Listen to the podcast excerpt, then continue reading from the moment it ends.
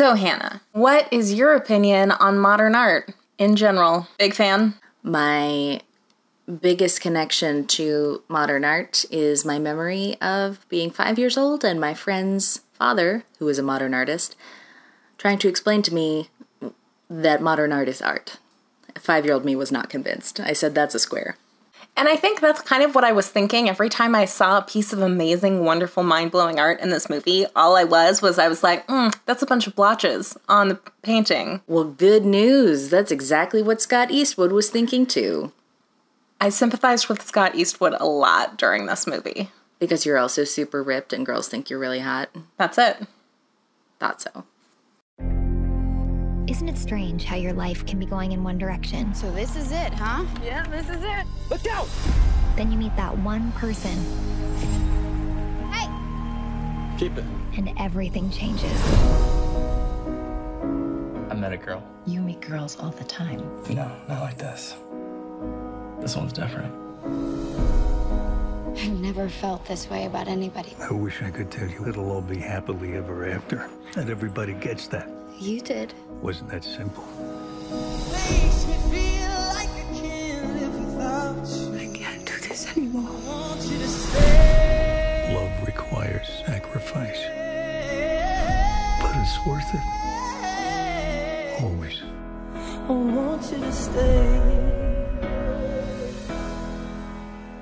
Hi, I'm Rose, I'm Hannah, and this is More is More, the Bad Movie Podcast. where today we're talking about The Longest Ride, a Nicholas Sparks movie starring Scott Eastwood, Britt Robertson, and Alan Alda.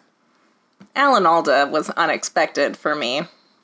Yeah, he'll he'll he'll surprise you with what he's in. Also, this had the the descendants of a lot of Hollywood elites.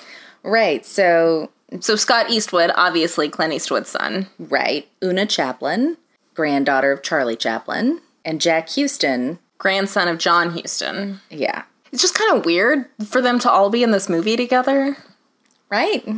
And, and yet none of them are really famous in their own right, including Scott Eastwood when this movie was made. Right, 2015. And he's still only like so so. Yeah, he's a minor. Mm-hmm. Like, you just need a good looking guy to stick in your movie. Why don't you give Scott Eastwood a call? Yeah, you can't need him to be too interesting, but Because he's not. No. But I mean, and everybody was great in this movie. I see why this got pretty good reviews for a Nicholas Sparks movie. Um, because if this is what you want to see, it's a good example of that. I mean, yeah, kind of. I there's a lot of yes. If you're just a big romance fan, Right. and they don't make a lot of romances anymore, so you Right. have a very limited option So you want predictable, tear jerking romance that makes This no is- sense. But and yet you can predict everything. Yes, Yes. That then this is that. it only makes sense because this is how a romance movie works. oh yeah, for sure. Yeah, and don't worry, y'all. It is set in North Carolina. Yes. He's a real Stephen King about his locations. Everything is set in North Carolina. Also, if we sound a little different, it's because we switched microphones. Mm-hmm. We did not replace our voice boxes. My healthcare wouldn't cover that surgery. I know, I've tried. So, we start with Luke Collins, Scott Eastwood, being announced at a bull riding competition. And he is about to ride a bull that has 74 consecutive buck offs.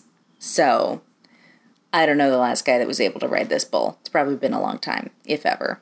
And this was something I liked about the movie. They actually did a really good job with the bull riding scenes uh, when they would do slow motion. Mm-hmm. Those were good. It's hard to make eight seconds seem like super dramatic and impactful unless you kind of slow it down so that we can all actually see what's happening. Exactly.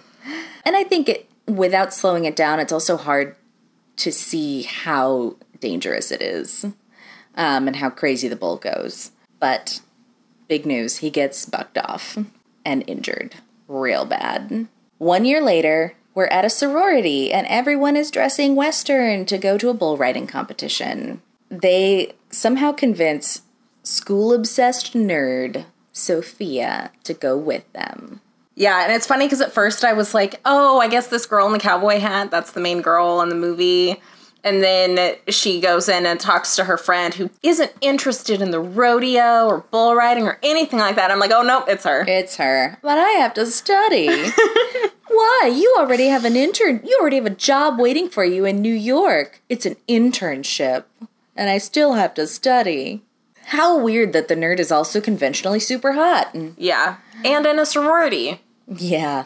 She is convinced to go with them to see, quote, the hottest guys you've ever seen. I really doubt that. Yeah. I first I thought she was specifically talking about Luke Collins, Yeah, but no. but she was not. just everybody there. all uh, bull riders. And to be fair, all the bull riders we see are attractive. Yeah, they are. it's weird. Almost like they were cast for being attractive. That doesn't sound right. Almost. I said almost. Okay. So Luke Collins is making his return at this competition after a year of recovery, and he's sort of freaking out. Don't worry, her friend actually doesn't know anything about this guy or his history. Yeah, which is weird.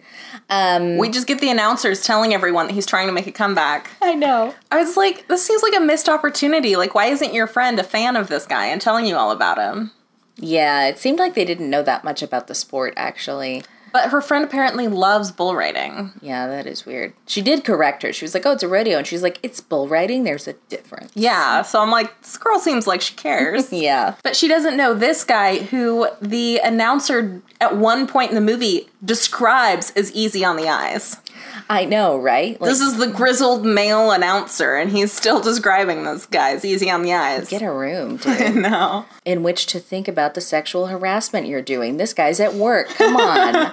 also, Scott Eastwood, he is attractive, but he also, I feel like he has looked like he's 35 since he was 20, He is Clint Eastwood's son. right?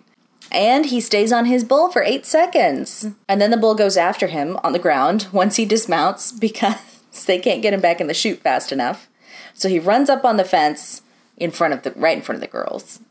He drops his hat and has a moment of looking at Sophia. When he gets off the fence to walk away, she tries to give it back to him and he's like, "Keep it." And then she puts it on and I'm like, "Ooh, I bet it's so sweaty." I know. I was like, oh, it's probably real gross. Yeah. Also, not for the first time, but I all I could think about was that it looks weird on her because it's clearly a man's hat. They did actually make it realistic in that it's way too big for her head. Yeah, it is. They did not switch it out for a lady's hat. Later that night, Sophia and her friends are at a Western bar and dance hall. Which is playing music that's clearly country music for people who hate country music. I know, right? It's just a rock cover of a country song. And they're all two stepping to it. Yeah, it's not really. It's not. At least it's not the kind of music that they played at at the stuff. Uh, I mean, it's fine. I was like, it's an interesting cover of a country song. Mm-hmm. But if I was going to a country and western bar to enjoy country music, I would be angry. Yeah, That that's what was being played. Yeah, they didn't want to alienate their. uh They're like, look at how hip and cool these people are because they're not listening to country music. Don't worry, these are not the bumpkins you think they are. I think you mean pumpkins. Oh, reference to later in the movie. I feel like this is the part that she would have gone home for. Yeah. If you're not into country and western stuff and you don't really care about dancing and all you want to be doing is studying, going out to dance halls is not exactly when you're like, well, okay, I guess I'll stay. Maybe her hat is rubbing off on her. That's probably it. She isn't dancing, but she is still wearing that hat. Luke is also there, and the other writers are saying how good it is to have him back, but he has a long way to go to be back at the top, and a ways to go to getting sponsorships like this other guy.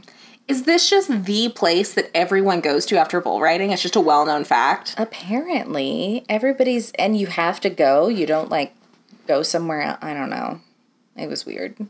He goes out for air and sees Sophia there, and he's like, I have a hat just like that. That was his hat. Oh, That's the hat he's talking about. Yeah. She tries to give it back, but he says to keep it. It looks better on her. And then he adjusts it for her, and it still looks weird because it's still a man's hat.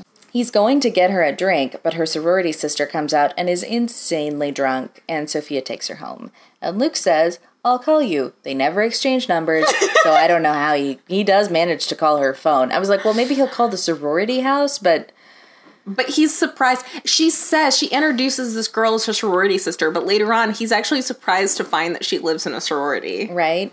Like, did you just not think she was at college anymore, or like what? what was the thought process here? Because she said my sorority sister. Also, I think it's okay. I mean, I know this is a romance, so they have to immediately be interested in each other, but I don't understand why he's so persistent about wanting a date with this girl that he's literally just given his hat to, and that's the only interaction they've had. Oh, you must not have noticed that they're both hot. There's a lot of hot people around there. But Rose, they're so hot. but The hat, they exchanged the hat, so now they're soulmates and they have to be together. She's really hot. At the sorority house, Luke has called her a few times, but she waits to call him back until Again. I know. so persistent for a girl you briefly met at a bar and you had your introductory drink interrupted. I know exactly. Um, she waits to call him back until the hat reminds her too much of him and she has to. Because she's moving to New York in two months and doesn't need any distractions. Yeah, why'd you give him your number? Because he was hot. Rose, I feel like you didn't watch this movie at all. Anyway, she calls him, and it is hilarious because he is loading chopped wood into his pickup truck because he's such a cowboy. They really played up this, like, cowboy situation. Yeah, they did. Although um, it doesn't seem to be a working ranch. He doesn't seem to actually ever do anything on the ranch that seems like. Even though he acts like it is, and later they act like it is. Yeah. Yeah, he asks her out on a date, and she can't believe how different he is from modern guys. Modern guys just text you and they're like, hey, what's up? And it's night already. That's, that was really obnoxious. And he's like, call me old fashioned. And I guess because he called it a date, like, can I take you out on a date? Go to dinner. Yeah. Yeah. That was really weird. I was like, I get what you're talking about, but also it just sounds like Nicholas Sparks is just trying to be too hip and with it. Yeah, seriously. Because it doesn't never happen.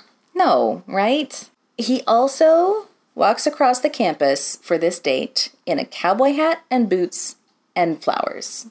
And uh, it was very embarrassing for me to watch. I did not enjoy it, even though they made it seem like all of the sorority girls were super into it. And as soon as he leaves the sorority house with her, they're like, I want a cowboy. And I'm like, I don't think that's what they would be. I think they would also be laughing a lot. When I saw that he had flowers, I mean, the cowboy boots and the cowboy hat, I'm like, whatever, you're That's a bull fine. rider. The flowers, I was like, oh, this seems like a lot for a first date with a girl that you don't I know. know it all. And like, I get it. Oh, I'm old fashioned. Oh, I'm such a gentleman. Oh, I'm a cowboy. Whatever. they really played that up to an annoying degree. Because let me tell you, later in the movie, we see he's not that old fashioned. right.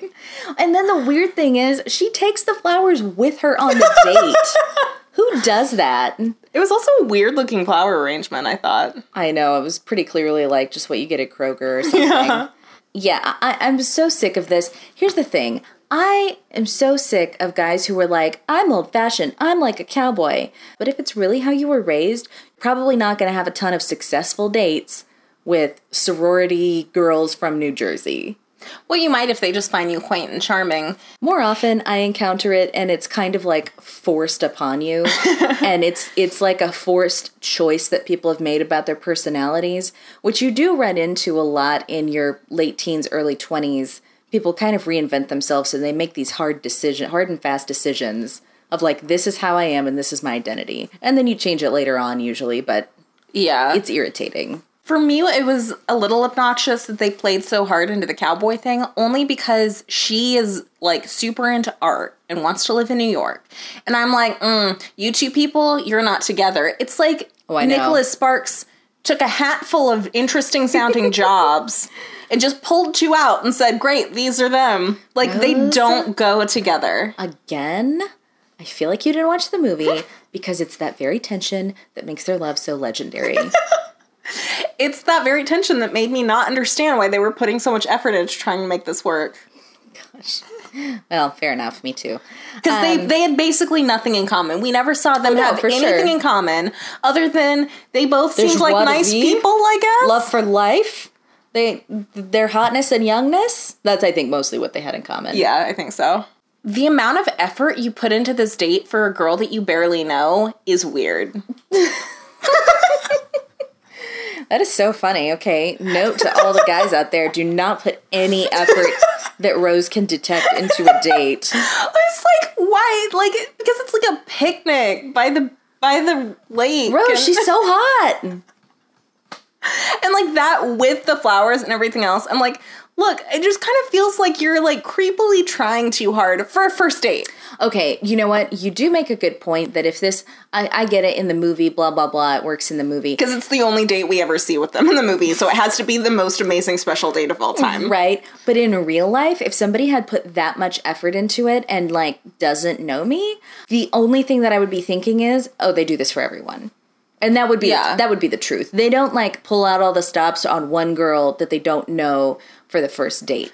Just because like, oh, they're different and I can tell. That's not what happens. If somebody does this for you and they don't really know you that well, it is not the first time they've done it. Or if it is, it won't be the last time. They're doing this for all the girls after you. Yeah. It's just what they do. And I'm not saying that it's like a ploy, but don't don't be thinking it's like, oh, it's just so special and it's just for me. Yeah, it's so special and magical. He Yeah. met you for two seconds at a country western bar. You're not special. Right. So he he does take her to a picnic by a lake with drinking out of mason jars, light from a lantern. Oh, it's so great. She explains how a girl from New Jersey ended up in North Carolina, home of Nicholas Sparks. Anyone who knows anything about colleges knows that people go all over the place for college. It hasn't. I mean, it's where they got into. It's where they get a scholarship to, which is how she got here. Well, how elitist What's- of you, Rose, because he didn't go to college, so he doesn't know all about college. No, I meant anyone. Not even if you've been to college. Just anyone in general. Maybe he's never heard of college before. Maybe that's why he's so surprised about the sorority. yeah. What would be weirder is if it was someone who was like from North Carolina who wound up at a college in Australia. Like that would be more where you were like, wait a second, how did this go? Well, that's true. Yeah. Yeah. Yeah. Exactly. Like the South African guy at A&M I knew. right. So his life is a lot simpler. She loves art. She glows when she talks about it. Oh, she's loved it forever. It's so amazing. His aspirations, he wants to be the best bull rider. He That says is- he did get hurt, but he won't talk about how bad. Yeah. Also, that's a very short-lived aspiration. I know, right? There's no way there's bull riders that are 30. Well, and he says that. He Yeah. says all bull riders get hurt. It's just about how bad and when. And he says he's probably got a few more years left of this. Can I just take a minute to say that I don't understand how bull riding is something you can make a living at? Yeah, I, I don't eat. I think you have to get endorsements, But even then, I'm like sponsorships. Yeah, so maybe like three people can make a living being a bull rider, and of course, then even then, it's very short lived and probably not that much money. I mean, it's that way for a lot of sports, though. Yeah, but I'm just like, I feel like you should also be working at the ranch. Like, I feel like you should also be running your ranch as a business, uh-huh. but then also you do bull riding. I think that is what he's doing, though. Well, it is not made clear. he seems like he's a bull, like a full time bull rider. I mean, I think he's as full time as you can be, but he still does work on the ranch. Because he also, it seems also like it's only him and his mom on the ranch. There's nobody else that helps out. It does seem like that. And that's not how, you can't run a ranch that way. yeah, uh, well, I think that's also true in this movie. He says he's got a family ranch and his mom is on her own, and it's tough, and he's trying to keep the ranch going. He's doing a terrible job at it because we never see him doing anything. Hey, he was loading that wood into the truck. That all important wood that you need for North Carolina summer. She likes North Carolina, but she tells him she's moving to New York soon, and that's why she didn't call him back sooner. Thunder sounds, and they drive home in the rain, and of course, he sees a break in the railing of the bridge and sees a car. He goes down with his flashlight, looks around, and finds a car that crashed into a pine and is on fire. Alan Alda is injured in the front seat, and he keeps saying, Box! Box! so Sophia goes and looks in the car and saves a wicker box that's inside. They take him to the hospital, and Sophia stays to see how he is. Luke leaves and says, Good luck in New York. So I guess they're never going to see each other again. Sophia opens the box while she's waiting and starts rifling through this man's extremely personal letters and reading them. I cool. This was unacceptable. I, mean, know. I think that what it was is she wasn't even ashamed of it. Like, I know. I understand this temptation of like, well, there's a bunch of letters and like, I'm just gonna read one to see what it was, but like, she doesn't even look around guiltily to see if anyone's looking at her, and like, she doesn't even try and hide it from the guy. no, if anything, she's bummed she didn't realize it before while she was sitting there, so she could have read more of them. Yeah.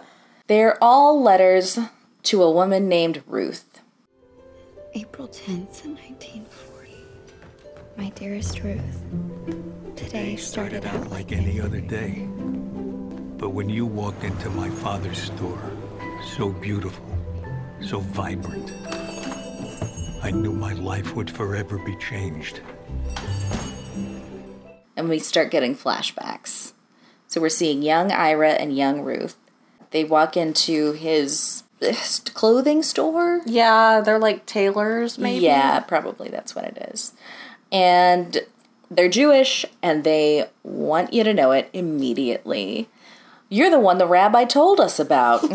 okay. So he keeps trying to think of ways to see her. He sees her at synagogue and he has a single rose in his hand on the street. He's going to go give it to her at a diner, but then he sees her with another man and he gets discouraged and throws his single rose in the trash. I have a question about this scene. How is it that he knows she's at the diner so that he can have a rose ready to give to her, but doesn't know she's there with somebody else? I honestly feel like he just followed her, which is weird. oh, Maybe it wasn't weird in 1940 or whatever it We was. just knew that he was a young man in love Yeah. with a really bad haircut, so he couldn't get up to anything. Well, it was the 1940s. Yeah. It was hard to have good hair then. That's untrue. If you were a man, Yeah. think it- I, I, I should say I think it was very easy to have hair that does not look good by our taste now. okay, because I'm like most movie stars from the 1940s, I think had perfectly good hair. Well, he wasn't a movie star. He was a normal guy. Clearly. also, let's not make it seem like this is a documentary that was shot in 1940. They gave him that hairstyle. It was. They just colorized it. That's why this was such a groundbreaking film project. they worked it into a, a story. Sophia goes to see Ira because he is awake, and surprise, he's a crotchety old man. How did you get that box? I don't want to get better. Also, it is actually a little bit surprising that he's a crotchety old man. Because he's Alan Alda. No, that's what makes it easy to believe. it's it's the flashbacks where we see him as a nice gentleman. Oh, I know, yeah. And then you're like, why is he so crotchety now? Ravages of time. We're not all young and hot anymore. He was never young and hot. Well, so that's even worse. and now he never will be. Sophia asks if that's what Ruth would have wanted for him to never get better. And at this point, I would be like, "How dare you have read my letters, young lady?" He Leave kind of immediately. He well, without the leave immediately part, he kind of is like that. But then she's like, "What do you care? You're not. You don't want to get better. You don't even want to be here anymore." And he's like, "No, good point." Which I feel like wouldn't have flown with an angry old person who just got in a car wreck, but it does with him. He says he hasn't been able to read the letters for years, even with his glasses. And Sophia asks if he wants her to read them for him, but says that first he has to eat something, which is what he's been refusing to do for the nurse. So she starts reading 1940. This time at synagogue, Ruth approaches him. She asks why he never talks to her, even though he looks for her, and she saw him throw that rose away. Which, man, Eagle Eye Ruth, I know, right? because she was in a lit area and he was in an unlit street Yeah, that is surprising. from pretty far away. She wasn't in the window seat here. She can see every man who is attracted to her. She talks about how Vienna is beautiful, it's more cultured than Paris, um, or at least it was before the war. It was hard to leave, but they got out early, and everybody thought her father was overreacting, but now it's 1940, and we can see that they haven't overreacted. As they're walking along and they're going to part ways, this is where we get a very cute misunderstanding that I kind of thought would come up again, but it never did uh, where she says country pumpkin instead of country bumpkin because she's foreign and doesn't know this phrase. And when she said that, I was like, oh my gosh, that would be an amazing phrase. Right? I like it. Not like those refined city pumpkins. so he almost walks away without asking her out, but then he finds the courage. She's such a forward young lady. You know, European. Right. She asks if he wants another letter, but he says, no, but I do want you to come back. Back at the bull riding, someone else is riding the bull that bucked him off. Net's now at 85 consecutive buck offs. And the cowboy who's trying gets bucked off before he even leaves the chute. They just like pull him off in a stall. Luke falls off of his own bull right out of the gate because it rattled him so much. Back in his truck, he's getting a leave out of a bottle, or it looks like a leave. He drops them all on the floor, only to find a handwritten note on the floor of his truck. He drives home and gets his to his mom's house. She asks him when he's going to stop bull riding because she's worried about him getting hurt, and of course, he's already been super hurt, so it's not surprising that she doesn't like it. She asks him what's going on and isn't satisfied when he says nothing. So he says, Okay, I met a girl and she's different and I like her, but she's moving to New York in two months. So that's that's that. And we all believe it. Back at the hospital, Sophia comes back to visit Ira, who is recovering.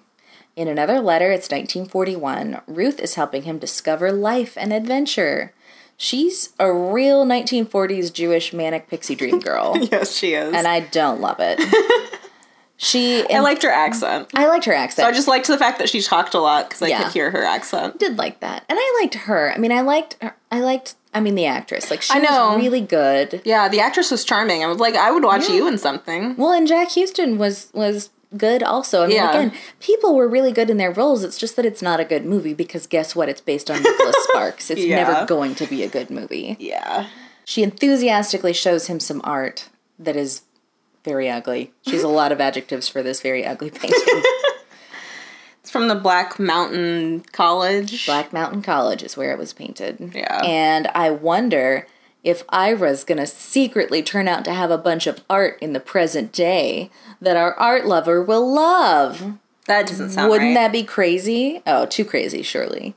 See, that thought never would have occurred to me because he's a tailor and we find out later she's a teacher. See, it is so funny because I predicted every single thing that happens in this movie. Yeah, and for me, I was like, well, they're poor. Duh, nope. nope. I don't know where their money came from. That doesn't come up in the movie, but they had money from somewhere. Yeah, well, his father owned that business and then he inherited it. So, Well, yeah, but what were they selling across the country? No, but maybe they, I mean, clearly they were in the upper class. You know, their houses were really nice. I think they they were tailoring the wealthy Jewish community. He says at some point, I thought he said, I'm not a wealthy man. Yeah, but I think that was before. Okay, look, I just think they need to explain where this wealth came from. Oh my gosh. Rose needs a detailed account of all their back taxes. Well, I do, because some of the paintings they could have gotten maybe before these people were famous, but they say uh, somebody specifically mentions a Picasso. Oh, yeah, that's right. And Picasso was already famous. Mm hmm. Yeah, that's true. Yeah, I don't know. I just need Got that tailor money. Well, they dance and it's magical and they make out in public, which I think would have been pretty shocking at the time. Especially if they're in a Jewish community. Right? Yeah, I think so. So on their weekend trips and adventures, she says this is the first time North Carolina has felt like home. Now she knows how Nic- Nicholas Sparks wants everyone to feel that way. Now you know how he feels. And they have a whimsical time running around the beach and having fun. It's funny, and I guess maybe this is partially because it's told from his point of view, is maybe how we can explain this. But like, it's really easy to see why he falls in love with her, but it's a lot harder to see why she falls in love with him. Absolutely, it is. This happens a lot in romances where you see one person is super awesome and great, and you see they they spend all of their time trying to make you understand why this person is so lovable. that They never ever stop and make you understand why this super lovable person happens to like this seemingly ordinary person. Yeah, exactly. This at least is being specifically told from his point of view, so maybe Right. that's why. Well, and, and honestly, like this is this is part of what makes her a manic pixie dream girl because manic pixie dream girls are attracted to average guys who don't seem to have anything going for them. Yeah. And they change their lives and that's kind of like their purpose. yeah. So back at the beach, Ira says he has something to ask her. And she says, "Wait, I want a really big family, really, really big. So now I know that she's either barren or gets cancer or both. And that prediction was almost right. I did immediately know that whatever happened, they weren't going to have any children. Right. Also, big assumption, lady, on what he was gonna like. My what I really wanted to happen next was the guy being like, "Oh, uh, do you want to get married?" I was gonna ask if he wanted to come over for dinner on Sunday, but you know, that's fine. we can get married. I was gonna ask it eventually. Right. Well, she was right. And he says, Well, that's okay. Big family is fine. And he's like, Okay. And she's like, Okay, now you can ask. So they're engaged. Back at the hospital, Ira is tired out, and Sophia tucks him in and says she'll come back tomorrow. And I'm starting to wonder why he wrote these letters to Ruth when she was clearly there for every single part. I figured that out actually. I'll tell you when the the point of the movie I figured it out at happens. Okay. But I was wondering that, especially when it's like the first day I met you today, and I'm like, what? But I'm sorry, are you telling me there's actually a reason other than stupid Yeah, I think Nicholas. Sparks? Okay. Well, I don't believe I'm you, not but saying I'll, it's a good reason, Well, I'll but I do think I figured it out. I'll listen, but I don't believe you. Okay. And as Sophia drives home, she switches the station from pop to country. The next day, Luke comes back to the hospital to visit Ira for the first time. And he introduces himself in the most difficult way possible. I Just know. say, hey, I'm the guy that pulled you out of your car. I know. He's, he instead like names the road and he's like, You don't remember? Blah blah. And everybody's so He shocked. says his name first, and that's it. I know. And everybody is so surprised because Sophia does the same thing. She's like, You don't remember? I'm like, What? He- he was clearly concussed. yeah. What's wrong with you? He's a huge bandage on his forehead. Yeah, he was bleeding. Uh, whatever. And he's already super old. I know. And this was a very stressful event. Seriously, it's not that weird, guys. Sophia walks up at exactly the same time, and sparks fly. Luke came back. I to- know, Alan Alda's like, your friend Luke? Okay, wink. Like Mr. Matchmaker. Seriously. Uh, Luke came back to give Ira this photo of Ruth and Ira that he found. That's what was on the floor. Flashback to the time of the photo being taken. Ira's being shipped off to war and promises that he will come back. War scenes, war is terrible. Did you forget? But also, he's brave. Also, he's brave. Someone's calling for help outside the foxhole, and Ira insists on rescuing him, even though the coward he's with is like, no, it's too dangerous. That would have been me. Oh, for sure. Yeah, me too. I'm like, hey, better one person die than two. Stay here. Rose would have been the cowardly friend. yes, I would have. But you know what? I would have come back from that war. Yeah, and uh, spoiler alert, you wouldn't have been barren when you got back. exactly. Ira successfully rescues this guy, but he gets shot doing it. And in the hospital, the doctor is telling him, I'm very sorry. And I'm like, oh, he's barren. What a twist. No. So back in the US, he stands outside Ruth's family home and looks in at their happy lit family dinner, and he can't go inside. What I love is that people at night will always like have the, all of their lights on in the house and then just like leave the curtains open. Yeah, if you're gonna be happy, you want people to see it. He says he wasn't the same person. He's fighting a bigger battle, and he can't honor the promise that he made to Ruth. Ruth finds him. But also, he's not to tell her about it. oh no, for sure. Figure it out, lady. well, she does. She figures out he's home, comes to find him, and is like, hey, I want to help. She still wants to marry him, but he doesn't want her to give up having a family for him. When I came back from the war, I wasn't the same. I was fighting a bigger battle now, and I couldn't honor the promise I had made to you.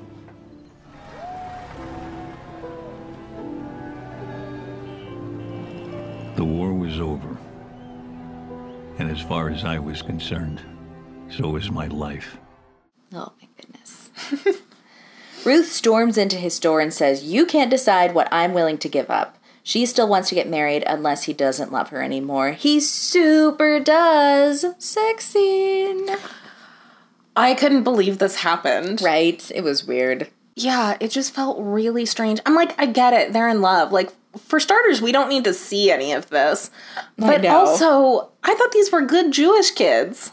Not that good. Good and bad, maybe. Oh, I don't know. Yeah, from like the 40s. Like, I get that you're like gonna get married and all that, but I'm like, this felt really unnecessary. I know. well, she can't get pregnant. Oh my gosh. So, yeah, uh, the, honestly, there were so many sex scenes in this movie. There were. It was too much. And we kind of saw like more than I wanted to see of stuff. So much of Luke and Sophia making out. Well, oh my gosh, people Honestly, were just, like, constantly making so out. in much making out. Yeah, People were constantly kissing each other. I know. Even the sex scenes, honestly, were like mostly just make like making out is what we Well, saw. they were, but they were like naked, and we were seeing like full side nudity, and I was like, I really feel like I don't need to see that. I didn't need to know how much of a tan line Scott Eastwood has at his pants line. that was horrific. His butt is so pale. like, dude, you knew you were going to be in a movie. I guess it's for realism, but if this was realism, you would have a big old farmer's tan where your short sleeve shirts go. yeah. As Sophia and Luke leave the hospital, she says it was really nice of him to bring the photo, and he starts to leave. She says, It was really good to see you. And then he's like, Hmm, maybe we will do this. And asks what she's doing right now. And then they're at a pool hall. It was like 3 p.m., I feel like, two seconds ago. Now they're in a pool hall that is hopping. they talk, and he says he's not different where he comes from because everyone he knows is part of the riding community. And he likes her because she's nothing like those people. Well, I guess because she's different. Not that he hates those people. that made it sound bad. Yeah, but I was like, oh, yeah, that's also why your relationship isn't going to work. It's fine, Seriously. whatever. Like, it's fun at first, and then you're like, oh, wait, we don't share any values. Yeah. You make what at Christmas? No, I don't want that. Yeah, seriously. Seriously, you think that stuff doesn't matter, but it really does. Yeah, if it's your entire life is that situation over and over and over again, I it adds up. Well, and that's like the small stuff that becomes a thing every single year when you're like, but I want to do it this way. And the other person is like, well, we always did this, and that's what I want to do. Yeah. One person has to be willing to give. Yeah. She is like, I have an idea. And then they go into a photo booth and take fun photos and have their first kiss. I'm like, that's not really an idea. She said it like, I have a fun idea that nobody, you'll, you'll never guess. I thought she was to go take him to ride on a mechanical bull, which also would have been lame, but not as lame as the photo booth. Yeah. I guess when people say, I have an idea, I'm expecting more than like, let's do this thing that's right here already. It's, it's clearly an activity set up for people to do right here. Like, you didn't have an idea, you just saw something. Right. The introduction for that is come on. Exactly. If you're just going to drag someone off, just say that. hey, let's do this. Mm-hmm. And then this is the beginning of their relationship. There's a sappy song montage of him teaching her how to ride at his ranch. She somehow falls into a pond, and I mean, she walks into it. She doesn't walk off of anything. She walks through some reeds, doesn't look where she's going, and like walks into a pond. I know, I was like, the camera angle you showed that at does make it seem like you can't see the pond until you're in it. But I'm like, surely by the time she, maybe she's moving too fast. I guess I'm I'm just wondering how a city girl who's not used to fields feels so confident walking through places she can't see. Maybe because, she is a city girl and she doesn't know about things like ticks. and snakes. Yeah. There's a pond right there. Oh girl, you got snakes in that field. So then she has to get into her much skimpier clothes in his apartment, but don't worry, she quickly takes them all off. Sex scene. The next day, he takes her to his bull riding training rig, which is a barrel strung up by four ropes. He teaches her the rules. You only touch with your right hand, you lose points if you're off balance. You choose which bulls you ride from drawing one, uh, like a chip with a number on it out of a bunch of chips. And there's the montage of her going to all of his matches. I feel like he wouldn't have needed that rig for a long time. I guess it's just still set up. Well, especially because it seems like you have to have somebody operating it for you. you're and his just- mother is the only other person at the ranch, and his mother doesn't want him to be a bull rider anymore. Maybe he just like ties some ropes to some horses. You know, like hopes they just pull it around. I still feel like that wouldn't really mimic. Well, I'm not. I'm really not suggesting that it's a good way to. I mean, at some point, you must switch to some sort of mechanical bull.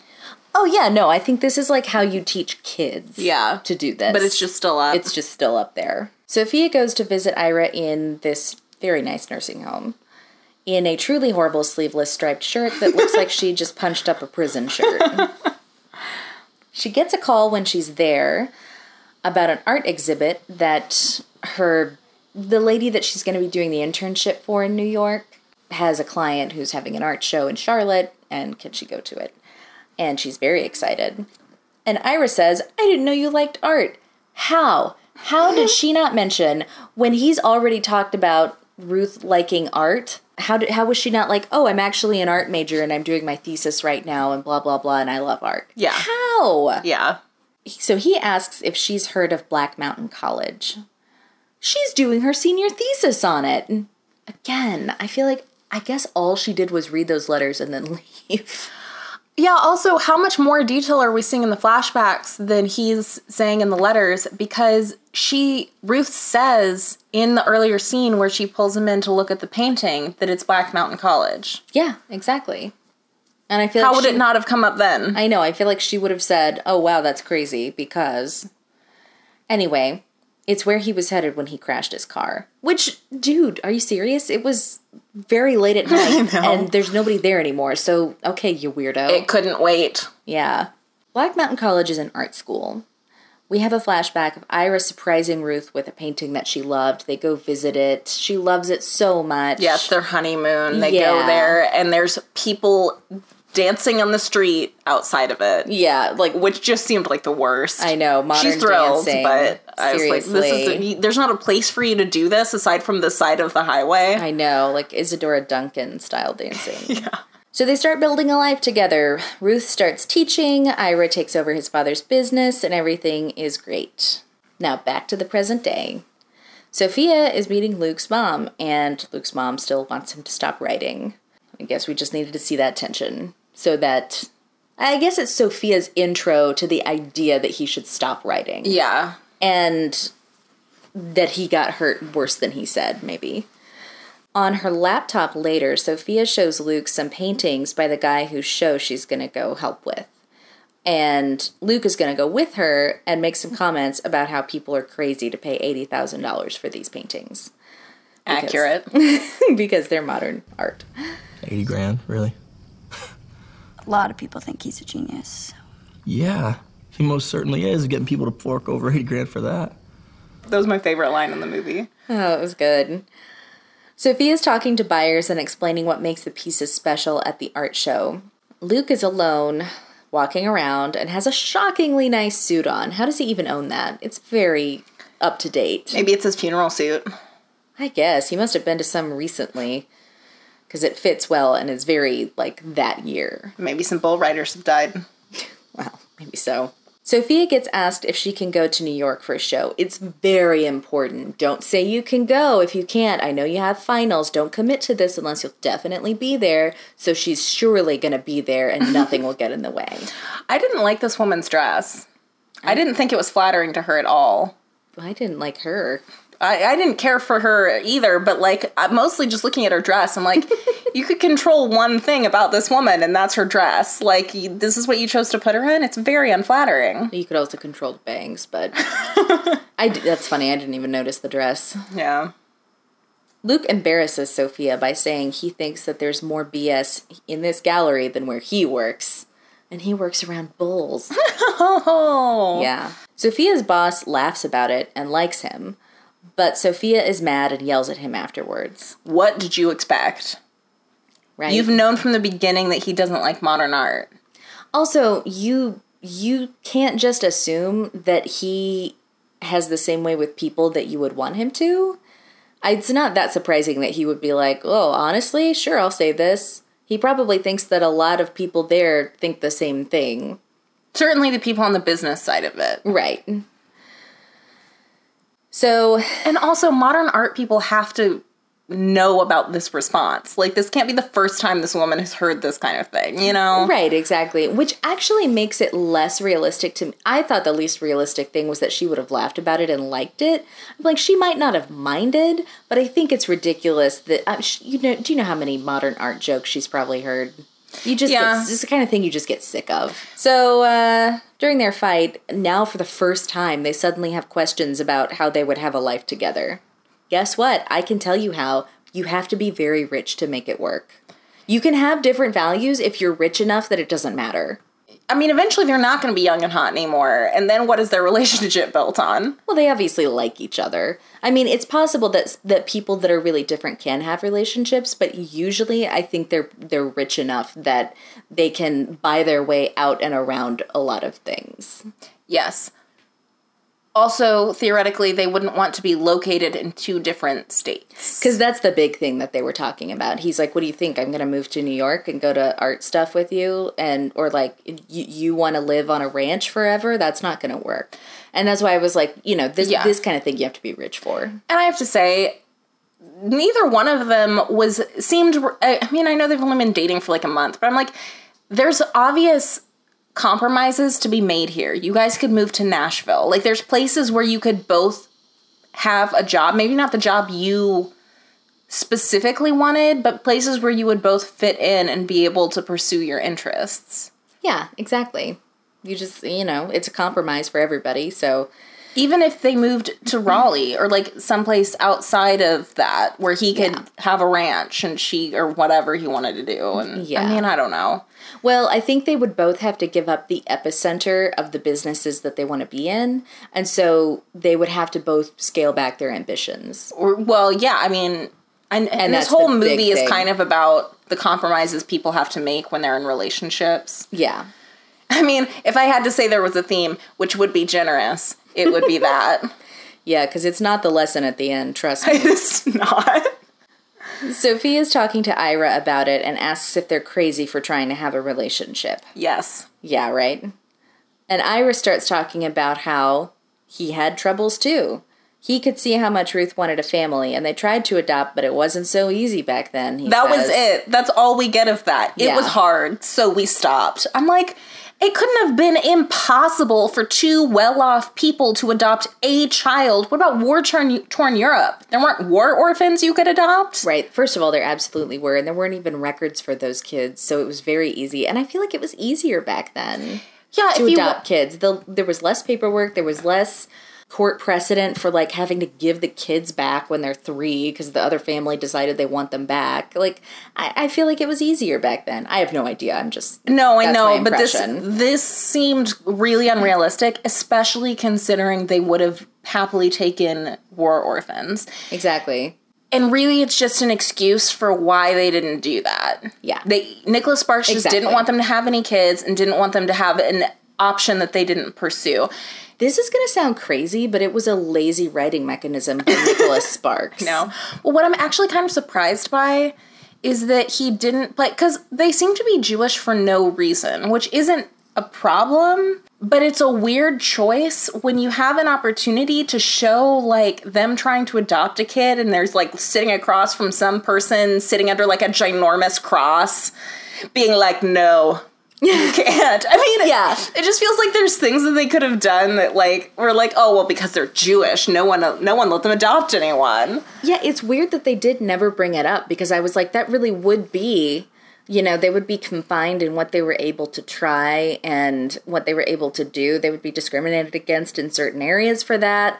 I mean, and they never even brought it up. I know. It's like that seems like the reason maybe adoption was hard, and they didn't Yeah. ever explain it that way. I, this would have been one reason I believed, even if it wasn't true in real life. Exactly. We see Ruth's school while she's teaching, and one of her students is a real hayseed, and he's falling asleep in class. And he's like visibly dirty.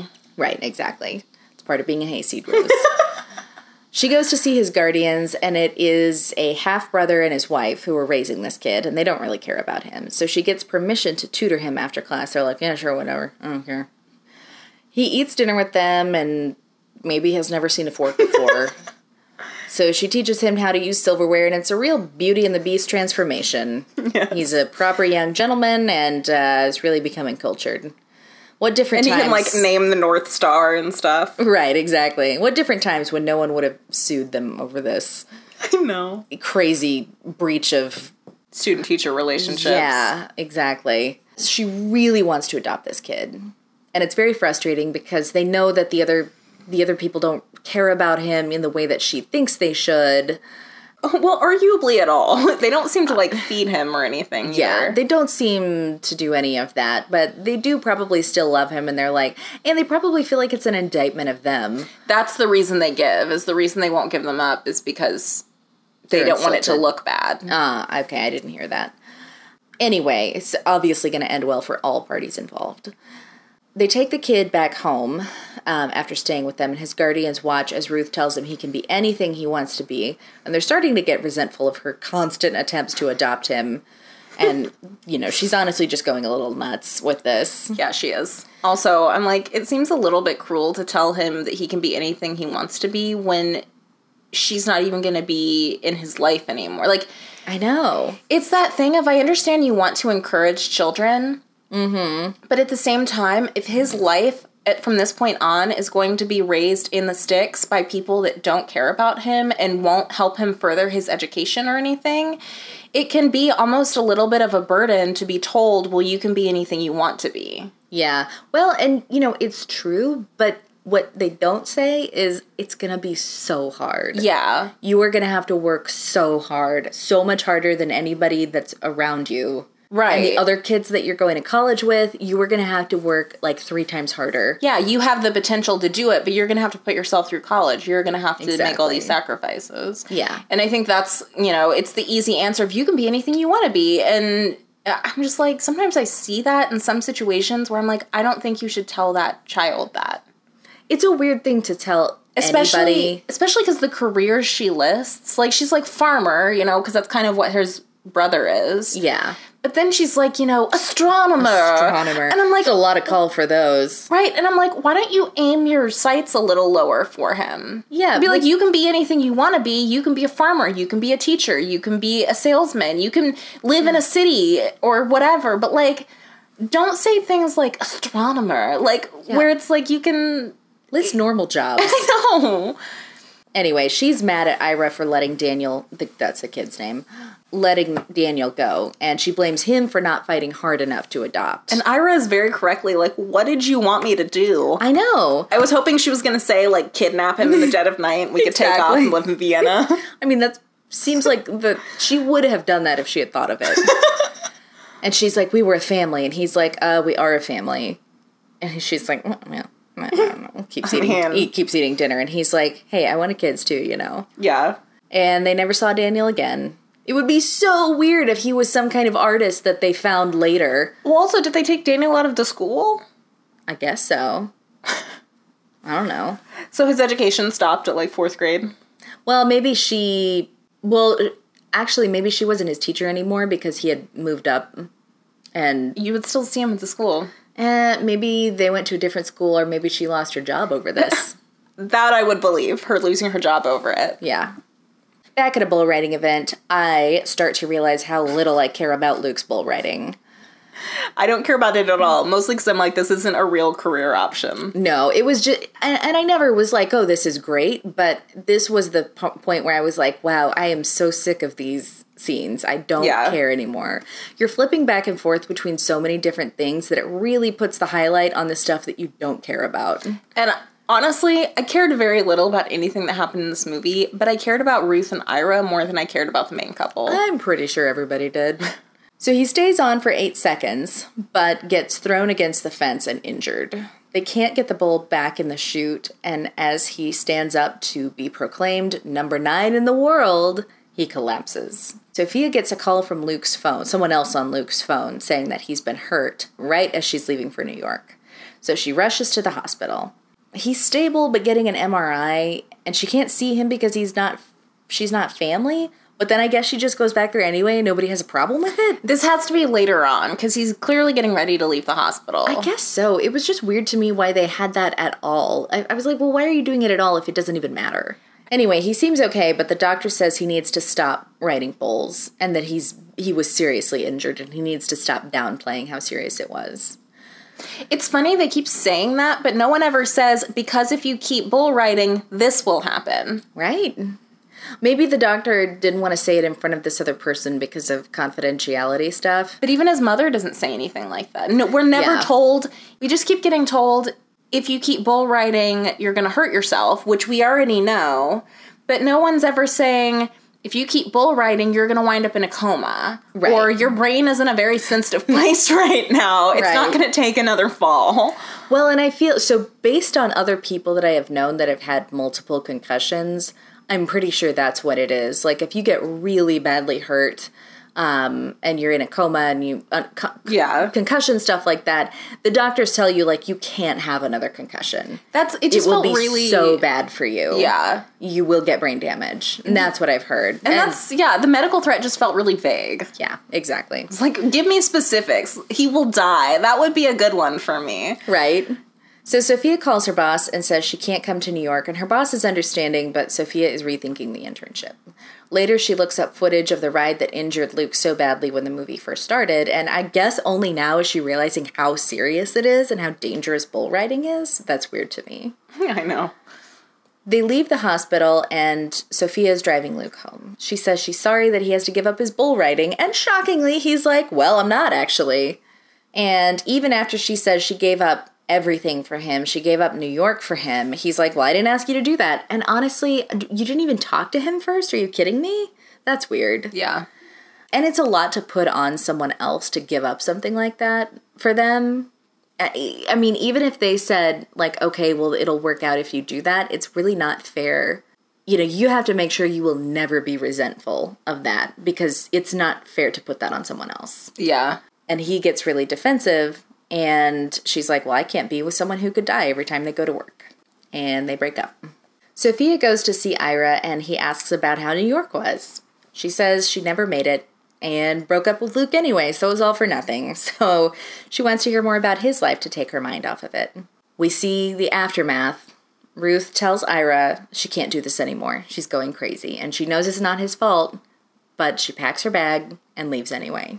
But before she does, he tells her he fell in love with her the first time he saw her, but he loves her so much more now. Which, okay, it would be horrible if you were like, and I love you exactly the same amount. Yeah. It either I love you less. Right, it either means you're a crazy person or you barely love her at all. Yeah. And he thinks that she should leave because he just wants her to be happy, even if it's without him. Because love requires sacrifice. The wisdom of Alan Alda. Yeah. Ruth came back because she couldn't live without him, and they actually did live really happily together. He still wrote her a letter every day. So this is it. I think he wrote all those letters when she was gone. Well, maybe. My theory is I feel like this wasn't made uh, absolutely clear in the movie, but my theory is that while she was gone, he wrote all of these letters that he never sent her. But then why would he have written a return address on all of them? Okay, that. My theory was really good until you said that. Yeah, Maybe he was thinking about sending them maybe. and he never was able to bring himself to do it. I don't know, man. It's it's the kind of thing that a weirdo in a book does to seem romantic, but in real life it would be insane and tiresome. But it's a Nicholas Sparks book. I That is know. a weirdo in a book. I know, but I hate Nicholas Sparks. He's the worst. anyway, they get old, and one morning, Alan Alda wakes up. Sorry, Ira. He's just Alan Alda. Let's get real. I know once he's once he's old, it's hard to call him Ira. I know. He wakes up one morning, and Ruth has died. I was just thinking while, while I was watching this scene how awkward it would be for the actors to film. Right?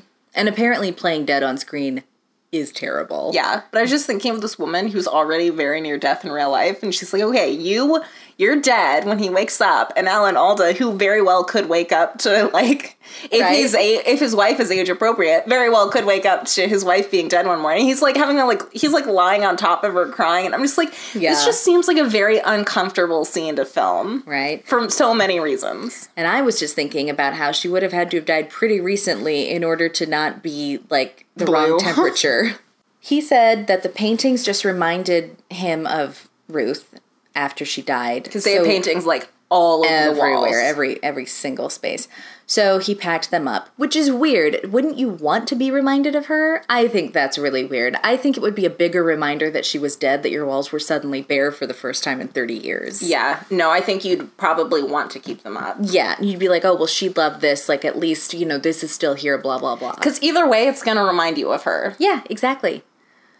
Anyway, one day, Daniel's wife comes to the door.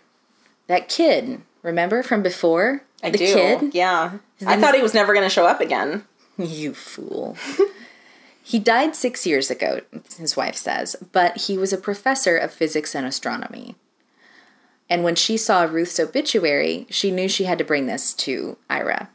It's a portrait of Ruth that Daniel did, and the photo of them was on the back. The one that Luke found on the floor of his truck. And on the back, he wrote, Ruth Levinson, third grade teacher, told me I could be whatever I wanted when I grew up. And I think this just goes to show if you just believe in a child, no matter how difficult the circumstances, they will go well beyond any expectation people have for them. Exactly. That's all you need. Yeah. Just believe. Luke comes home late to his mom sitting on the porch, and she basically says he's a real dummy and made a big mistake. Bull riding is just eight seconds. Sophia could be the rest of his life. Sophia gets a call from Ira's lawyer, who tells her that Ira died last night.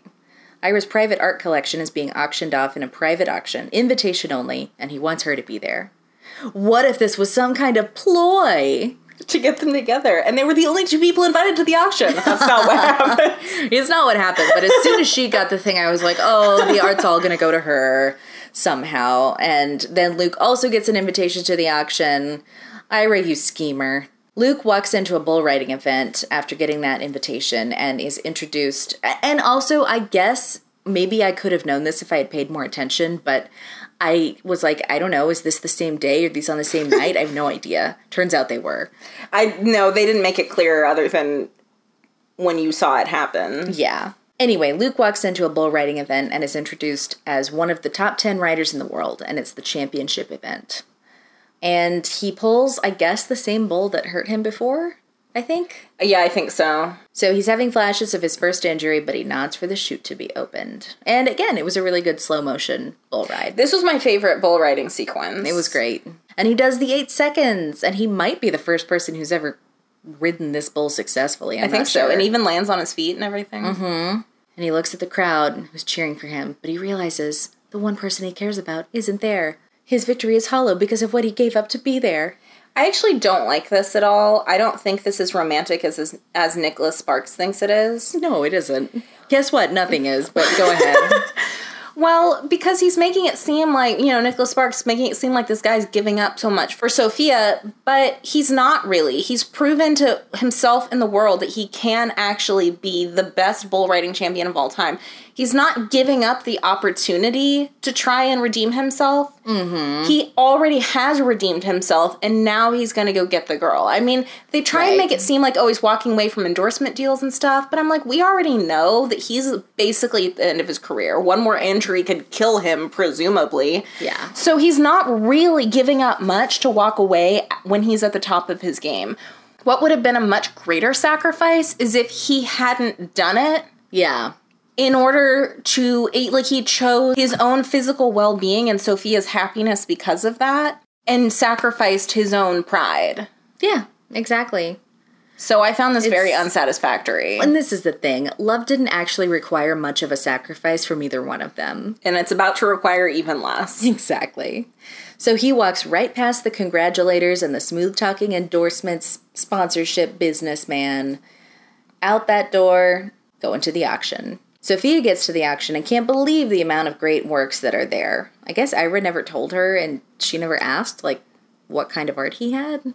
But it's really good stuff. Warhol's things. Yeah. That's the only one I recognize. oh, oh, Pollock. I don't know. Yeah. Anyway, Ira's lawyer says Ira's will was very specific about how this auction was supposed to go.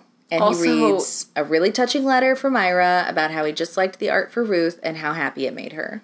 But it is really weird to me that the title of the film comes from a part of this letter. I thought this was so weird and dumb, and it comes from nothing to do with bull riding. yes. It's he just calls he just says the longest ride Ruth and I shared together, this thing called life. It's First weird all, that he don't calls ever it use that. the phrase "this thing called life." It's, yeah, I know. It's done. Um, but it is weird that he calls it that. Oh, it's so shoehorned. the longest ride. Yeah. Because he never at any other point during the story of Ruth and Ira makes a reference to rides of any length or kind.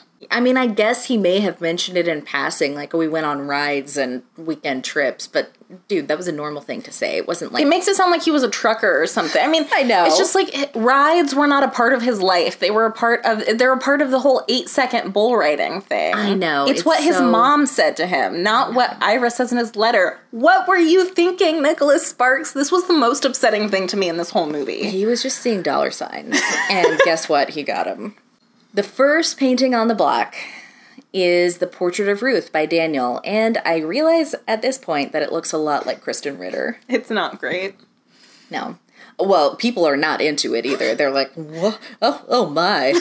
Oh, well, I never. Guy starts at 1,000, goes down to 800, Goes down to 600. Sophia's looking around like, what? Why is no one bidding? And I'm like, if you like it that much, you bid. It's not going to be that hard for you. First of all, if you think that this is priceless and I'm a memento of their lives together, then you buy it. $600 is not that much, and he's just going to keep going down. Yeah. Take out a credit card for 400 bucks. It's fine. Right. But Luke can see how much Sophia wants it. He bids on it and of course gets it cuz no no other takers. He goes to sign for it and she goes and asks what he's doing here. He's he's done bull riding, he says. He rode that bull and thought it would make him happy, but he realized that she's all he really wants. So now that I'm the champion bull rider of the world, I thought I'd come and say hi. Exactly. What a Daniel Day Lewis he is. Walking away at the top. They are called back into the auction and told that Ira's stipulate. Oh my gosh. Also, as soon as I saw that this was the first painting, I knew exactly what his will was. I was like, no duh. Whoever bids on this gets all of the art because they're the only ones who recognize what's really valuable. okay, I get it. It's somebody else's love story. That's what's really valuable. exactly. Because guess what? No one else had sentimental attachment to this painting but you. no. So why would somebody else buy this? I think in his mind, he was like, the only person who would care enough to buy this painting is also going to be the person who cared about me the most. Because it's like from my life, blah, blah, blah, and whatever. But But again, I'm like, you're the you inv- this is a private auction. You invited all of these people there. no. Did you really? Nobody cared about you and Ruth enough to buy this. I know, I find that hard to believe. None of your friends would have bought that. That seems seems dumb. Especially because then you could like it's a good story for them. It's it's pretty performative of like, oh, I bought this thing and and it's only a thousand dollars. A lot of these paintings are worth millions. Yeah, absolutely. Anyway, they're called back into the auction and told that Ira's stipulated that whoever bought the portrait of Ruth got everything else. Auction's over. I would be angry if I went all the way out there for that auction and then it was one painting and done. I would be so angry. Well, guess what? Everybody was angry. They were super mad. And now Luke is super rich. Mm-hmm. He's a millionaire many times over. Yeah, so he actually kind of isn't. So he has the paintings, which are worth altogether like two hundred million dollars. He's he's painting rich for sure. Cash poor, but painting rich. but they don't seem to have any. You know, I don't think he inherited any money with it. no, he didn't. He would have had to sell paintings. So yeah, she sets up. We cut later to them setting up a museum, or she at a mu- a very nice looking museum for the art, Right. which all fit into their house. I know. But this looks like a pretty nice, snazzy museum. Yeah. And I'm like, so you definitely had to sell some of the paintings, though. That's the thing. He would have had to sell, and and yeah, whatever. He would have had to sell some of them. because also, a lot of museums like that require endowments to keep them open. They're not self sustaining a lot, No, especially really small ones like that. No, nobody's going to drive out to the middle of nowhere just to see this stuff. But this is the happy solution we're given, even though it's completely, I mean, not like the rest of this movie was super realistic, but this was insane. No, partly because I feel like unless they have ambitions to make take on more paintings and make this an even bigger museum, it can't possibly be fulfilling to just sit there at a desk all day and run this museum. Yeah. And apparently they're really close to his ranch. So, like, I know. no one's going to come out there to look at a handful of paintings. No. So he picks her up with, in his truck and asks how, how was the museum? She says it was good. How was the range? It was good. They drive to abandoned Black Mountain College to read the letters together. How romantic. Yeah, I guess so. Sophia, I can always tell based on my gag reflex how Exactly. romantic something is. yeah. Sophia jumps up, runs toward the pond, takes her dress off, jumps in the pond, and I just worry about what's in the pond. I'm I didn't think it was that deep. she Well- just jumps in without knowing. I know, and I'm just worried about like amoebas and stuff. But Luke jumps in too. Head first. Head Again, first. how He's deep is diving. this? Oh man, I hope it's I hope it's at least twelve feet because he is diving in. And you know what? That's fine. They're so fun and young and hot. Of course they're doing this. and now they'll never have conflicting values ever again. No, and the museum will never fail, and the ranch will always stay in the family. There can't possibly be an issue with two such ambitious people doing jobs that are now kind of just going to keep them in the same place. No. Okay, so that was the longest ride, which I think we it- provided all the commentary Exactly. necessary for such a gem. So budget wise, this movie was $34 million to make, which is, Okay. yeah. I mean, didn't require a lot. No. I guess the, the period stuff is probably what required the most. Yeah. And then box office was $65 million. But I also think they probably did really specific advertising that may not have, um, That's. I'm sure they did. because they know who their audience is. Oh, and I think when you make a Nicholas Sparks movie like this, you're just kind of looking for that kind of steady but small return. Absolutely. Yeah. Well, That's why they keep getting made. Just a surprising number of his books have been made oh into oh my- movies. So many, but they're they're always a slam dunk with that crowd. Yeah. You know? Because it's honestly the only romance movies that are being offered right now. Yeah. I mean, they're the only mainstream ones. I mean, Yeah. you know, you, otherwise you're gonna have to go to Hallmark and Lifetime and stuff. Yeah. Next up, we're going to do Escape from New York, the Kurt Russell classic. That's a good one. I've never, I've, I haven't actually seen that one all the way through. I've seen Escape from L.A. Weirdly. Weirdly, I know. So that's what's next on More is More. to contact us, write us at moreismorepodcast at gmail.com.